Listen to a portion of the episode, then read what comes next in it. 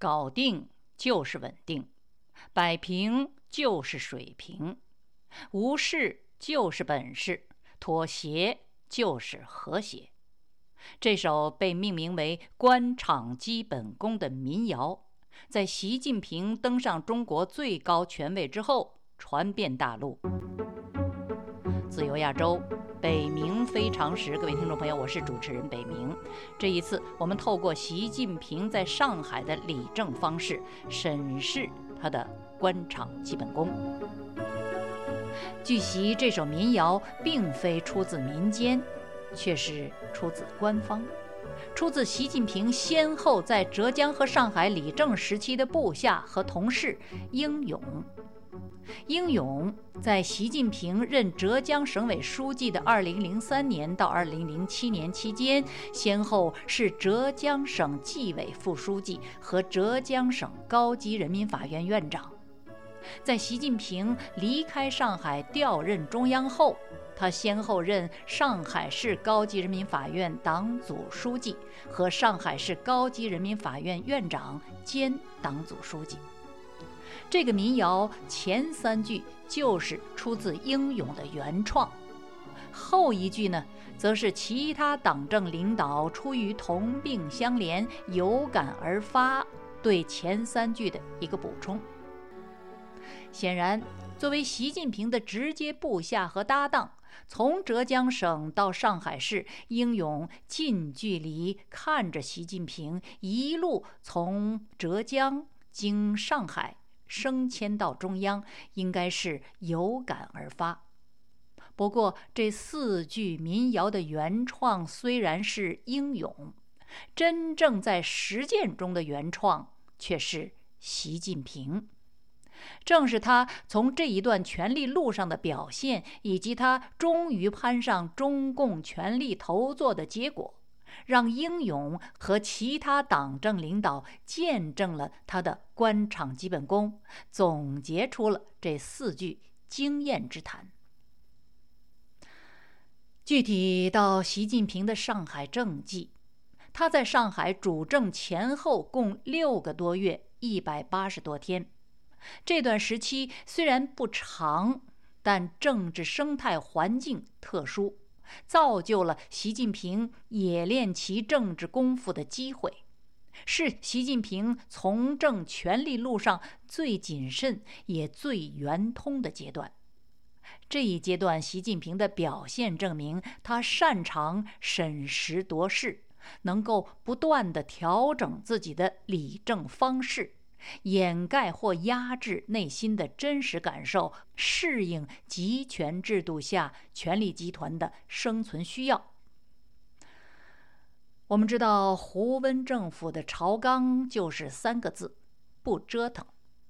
为此，他们把不听指挥的陈良宇双规下狱，折腾出局之后，留下上海政界一大片残局。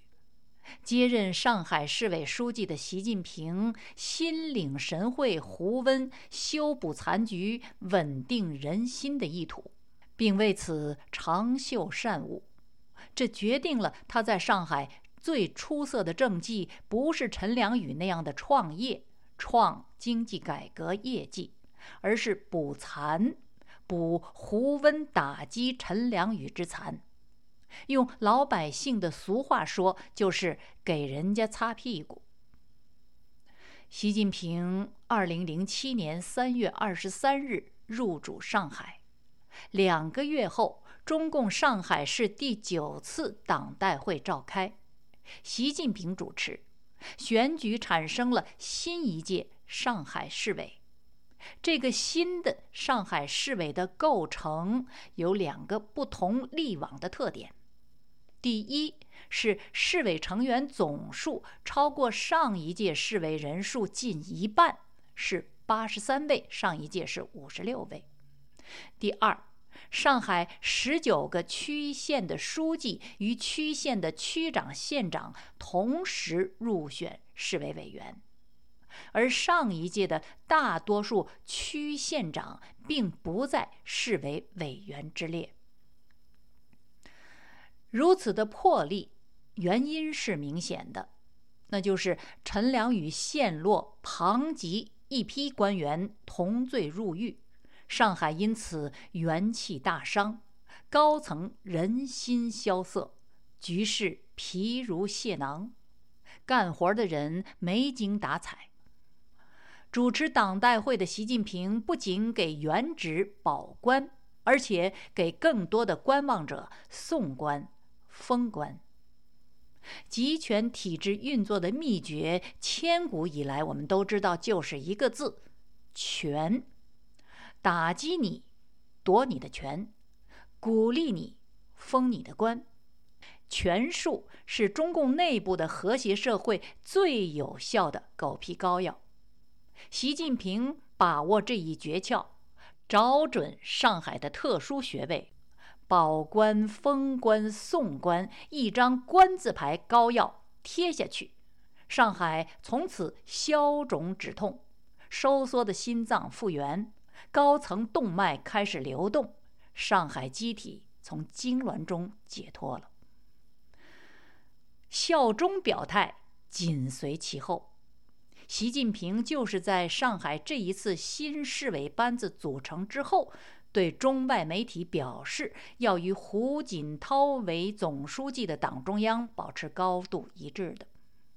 上海社会由此变成胡温政府需要的和谐社会了。习近平的浙江搭档和部下英勇指出的官场基本功“搞定就是稳定，摆平就是水平”，只是现象的描述。习近平之所以能够做到搞定和摆平，他靠的是对集权制度运作机制即权力和官位的能量的洞察和运用。习近平以官位搞定上海，稳定了局势；摆平上海，显示了水平。上海这次不动法纪刑罚，启动买好送官的战役。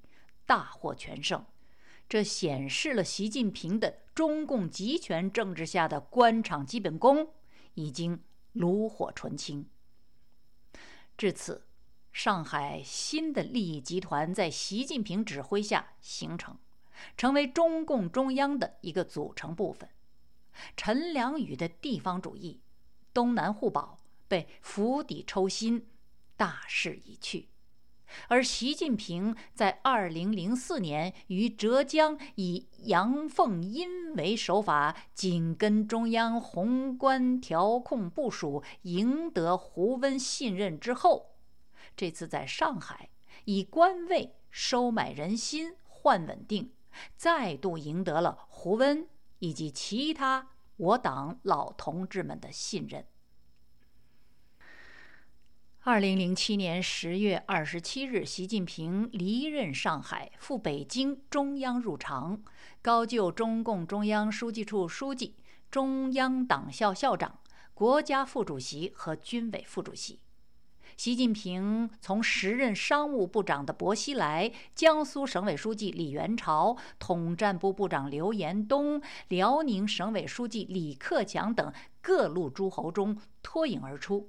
他除了绝对服从中央，还有其他个人方面的努力，这就是自我清廉，不越雷池于一步。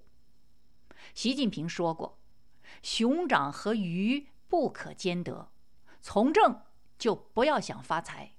你既要从政，又想发财，就只能去当让人指脊梁骨的赃官贪官，既名声不好，又胆战心惊。”总怕被人捉住，最后落个不好的下场。所以，要从政就是一种事业的追求，就得舍弃个人的私利，不能什么好处都想得。我们知道，升迁的必要条件中还有天时地利与人和。人和这是可以努力的，但天时地利未必由人。明乎此。习近平依然认为，这是他的原话。他说：“一个人也许一辈子成就不了什么大的事业，但最起码他是两袖清风，一身正气。”这段话是二零零零年习近平接受媒体采访时，针对他的从政抉择所表明的心迹。他把为此必须舍弃的东西看得十分清楚。这是习近平的鸿鹄之志。纵观习近平从政道路，他确实不谋财而谋权。在陈良宇被贪污腐败整倒，他赴上海主政的时候，众目睽睽之下，他践行这一志向，一丝不苟。到任上海，上海干部局为这位新来的市委书记安排住房，是一栋独立三层的英式花园洋房。总面积比中共高官住房标准规定的省部级官员标准超出了三倍多，达八百多平方尺。习近平对此反应淡漠，匆匆看了一眼，便掉头离去，搁下一句话：“还是留给老干部休养用好。”此外，习近平坚持把自己的车。保健、厨师等配置标准从政治局委员级别降至省部级标准。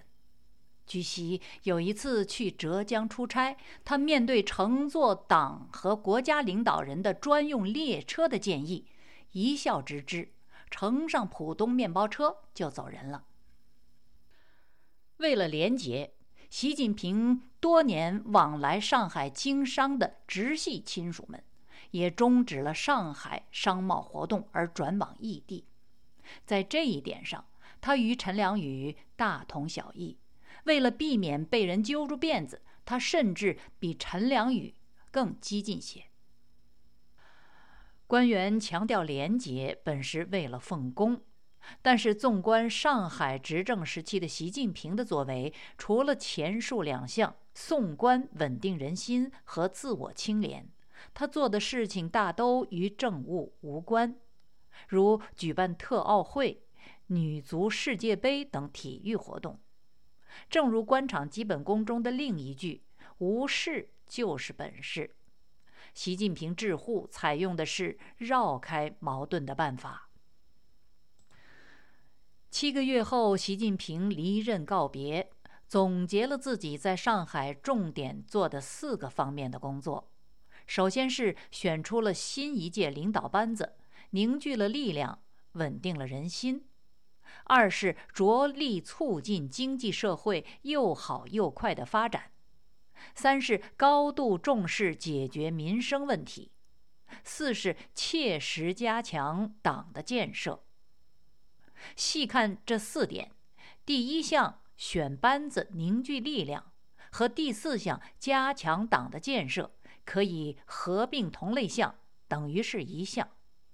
第二项着力促进经济社会又好又快的发展，和第三项高度重视民生问题，都不是完成时态，而是描述语。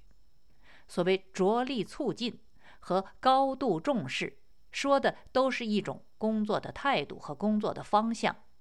是否真正促进了经济社会的发展和解决了民生问题？语焉不详。作为总结，从语义学上看，这是典型的文字游戏，给人以错觉，似乎这些是努力之后取得的成果，而恰恰是最具体的民生问题一项。他经调查发现，都是一些。前几届市政府积累遗留下来的老大难问题，牵涉关系复杂，水深难探究竟，所以他推脱延缓，不是解决。平心而论，经济改革时期也是产生问题的时期，各界政府都有类似的问题产生，这并不奇怪。而每届政府都拖延不理，却是管理上真正的问题所在。不过，对习近平的新政府而言，有两点不同：一是上届政府首脑已经法办，上海政治环境和人际关系也发生了重大的变化，习近平处理老大难问题的空间相对扩大了；第二是。习近平从政初期，以至到后来，强调始终的一条是走群众路线，为人民办实事儿。面对上海的人民的实事儿，他却划拳拖延，一直不办，用上了他从梁家河当大队支书时起就练就的针对村民纠纷无为而治，让问题自己解决的拿手功夫。不过，习近平在上海有一件值得称道的事情，这就是在他的治下。上海市委为陈良宇的父母拨款买了一套房子，这当然是因为陈良宇下狱，习近平到任，这老两口必须迁出市委大院但是人们发现，这个所谓贪官陈良宇的父母，除了现有的居所，竟别无去处。他们把自己早前的好房子、大房子上缴了。于是市政府拨款几百万，为他们在别处购置了一套房子，以便他们迁出。习近平显然是顺水推舟，做了一件合情合理的事。不过，此事也显示了习近平低调怀柔的政策，对陈良宇所于旧部和上海的民心有宽慰之效。